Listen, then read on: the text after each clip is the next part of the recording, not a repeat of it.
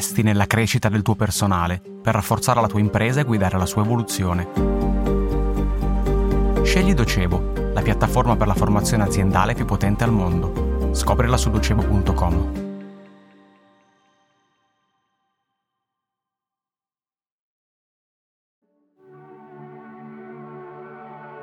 La Bibbia parlava di un mostro che abitava le profondità dei mari, un serpente guizzante e tortuoso.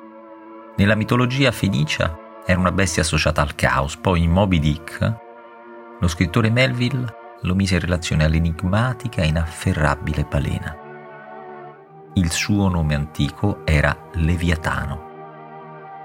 Più tardi, in età moderna, la parola ha cominciato a indicare l'autorità che regola e fonda il vivere associato, lo Stato. Così, da creatura degli abissi, il Leviatano si trasformava nel gigante che domina la società umana. Nel 1651 diventava il titolo di un celebre libro di Thomas Hobbes. La copertina della prima edizione rappresentava lo Stato come un gigante composto da tanti singoli individui. Tra XX e XXI secolo lo Stato si è ridotto di statura e di peso. Ha smesso di essere gigantesco per farsi minimo e arretrare come professava il verbo liberista. Tagli alla spesa pubblica, deregolamentazione a oltranza, severi vincoli di bilancio. Per 40 anni il mondo ha assistito a un lento ritiro del Leviatano. 40 anni è durata la stagione del liberismo senza freni. Poi dalla pandemia in poi qualcosa è cambiato.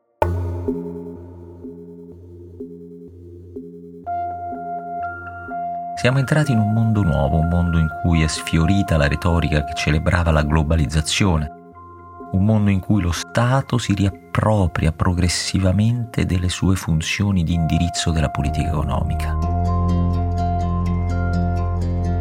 La recente pubblicazione di un saggio del filosofo inglese John Gray sintetizza questo cambio di fase. Il titolo è eloquente, I nuovi leviatani. Pensieri dopo il liberalismo. Il libro è uscito con tempismo perfetto perché il 2023 è stato l'anno del ritorno del Leviatano.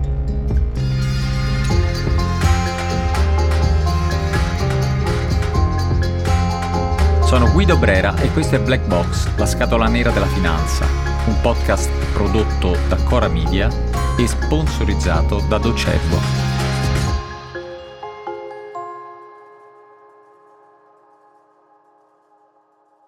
C'è una parola che più di altre riassume a livello globale i 12 mesi appena trascorsi. Questa parola è de-risking e indica la riduzione del rischio con cui il mondo occidentale ha deciso di allentare la dipendenza dal mercato cinese. A monte ci sono tre ragioni. Due sono necessità classiche. Diversificare il rischio non puntando tutte le fish su un unico spazio e proteggersi dai fattori di instabilità, che in questo caso sono le potenziali trasformazioni geopolitiche. La terza ragione, più specifica, è la consapevolezza che gli interessi dell'Occidente indicano una direzione nuova, ma senza che l'Occidente abbia il carburante per alimentare il viaggio. Dalle batterie per auto elettriche, ai pannelli fotovoltaici fino alle tecnologie per i 5G. I prodotti necessari sono made in China e questa dipendenza, oltre che costosa, può essere pericolosa, come ogni dipendenza. Così il de-risking punta a spostare in casa quelle produzioni finora lasciate in mano alla Cina. Perché è più sicuro, oltre che più economico, produrre da sé o al massimo in paesi amici. Sta già accadendo, ad esempio i giganti tech come Apple e Samsung si sono attivati per spostare parte della produzione dalla Cina all'India e al Vietnam. Il de-risking si traduce in un forte intervento dello Stato per mettere in sicurezza l'economia americana ed europea. Il ventunesimo secolo corre veloce, ma un anno è una buona misura per fermarsi a valutare le trasformazioni e immaginare quello che verrà. Il 2023 è stato segnato dagli effetti di due leggi americane, l'Inflation Reduction Act, che stimola gli investimenti infrastrutturali sulle energie rinnovabili, e il CHIPS Act, che punta sulla competitività nella produzione dei microprocessori. I due provvedimenti sono stati varati con l'obiettivo di proteggere le catene di approvvigionamento statunitense e sintetizzano il nuovo corso dell'Occidente. Ci sono state circostanze difficili nei 12 mesi trascorsi. Una particolarmente significativa è stata la crisi bancaria della California a marzo, quando le azioni della Silicon Valley Bank sono crollate, provocando una corsa al ritiro dei depositi e chiudendo in poche ore i battenti per mancanza di liquidità. Un sisma finanziario di questa portata in un'area così cruciale non poteva che avere ripercussioni su tutto l'ecosistema tecnologico degli Stati Uniti e del mondo intero. In poche ore una serie di banche legate a quell'ecosistema sono andate in crisi, si è scatenato un bank run digitale identico alle famose corse agli sportelli durante la Grande Depressione. Sempre in un'ottica di de-risking, la Federal Reserve, la Banca Centrale Americana, si è mossa con tempestività e risolto la crisi. Rapidamente ha limitato i rischi di contagio e salvato i ricchi clienti della Silicon Valley Bank. Poi ha continuato ad alzare i tassi da marzo fino all'estate per scongiurare il rischio di un'inflazione persistente. La terra tremava in California e le scosse arrivavano dall'altra parte dell'oceano. Di certo il crack californiano ha accelerato il fallimento di Credit Suisse, ma in generale il sistema bancario europeo ha retto molto bene all'impatto della crisi e la Banca Centrale Europea ha seguito scrupolosamente l'esempio della Fed, rialzando i tassi a sua volta. Un cigno bianco ha accompagnato questi ultimi 12 mesi. Nonostante la crescita record dei tassi, non c'è stata recessione, la disoccupazione è scesa ai minimi da anni e l'inflazione è tornata su livelli accettabili. Eppure è come se la politica delle banche centrali, unita al nuovo corso della politica industriale, avesse creato un paradosso, un mondo ideale che non accontenta nessuno. Infatti su entrambi i lati dell'oceano soffia un pessimismo per il futuro dell'economia che contrasta con i dati reali. Il 2023 è stato l'anno del ritorno dell'intervento pubblico in ambito economico su scala planetaria. La politica degli aiuti statali in America, combinata a quella cinese, ha costretto l'Europa a varare un suo piano di aiuti. Il Leviatano è riemerso dalle profondità in cui era stato spinto da 40 anni di liberismo. Lo Stato è tornato protagonista sulla scena dopo un lungo periodo dietro le quinte.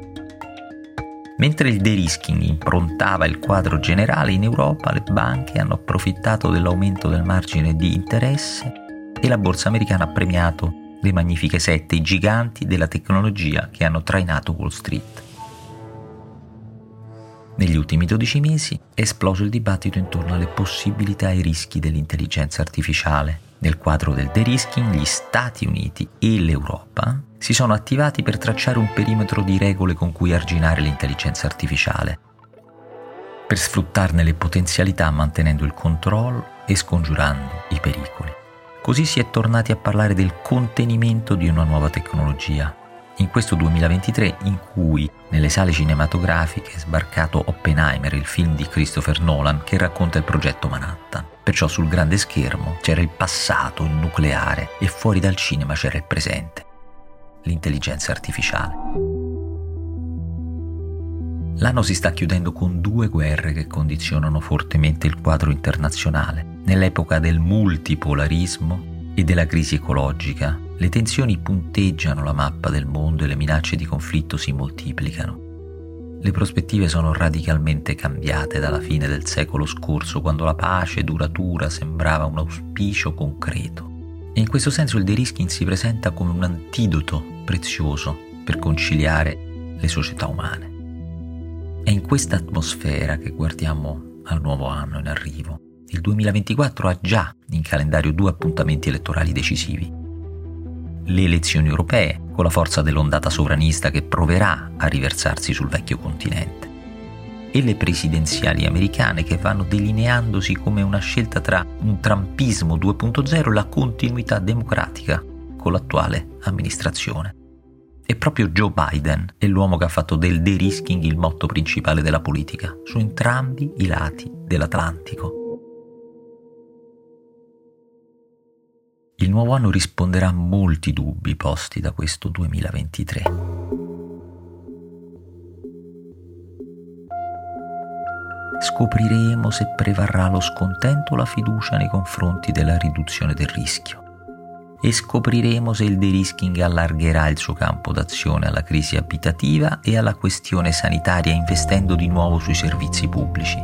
Se così fosse, significherebbe che l'Occidente ha abbandonato l'ideologia antipoveri, come l'ha definita l'economista Thomas Piketty.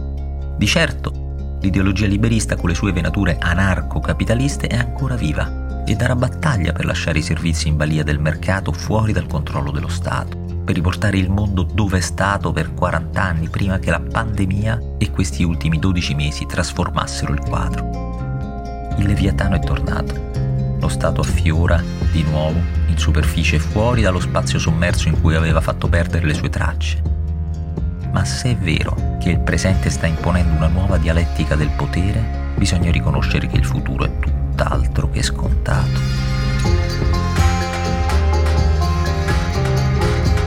Black Box è un podcast di Cora News, prodotto da Cora Media e sponsorizzato da Docebo. Scritto da Guido Brera con i Diavoli, la cura editoriale di Francesca Milano, la sigla e il sound design sono di Luca Micheli, la post-produzione e il montaggio sono di Luca Micheli e Mattia Liciotti. Il producer è Alex Peverelli.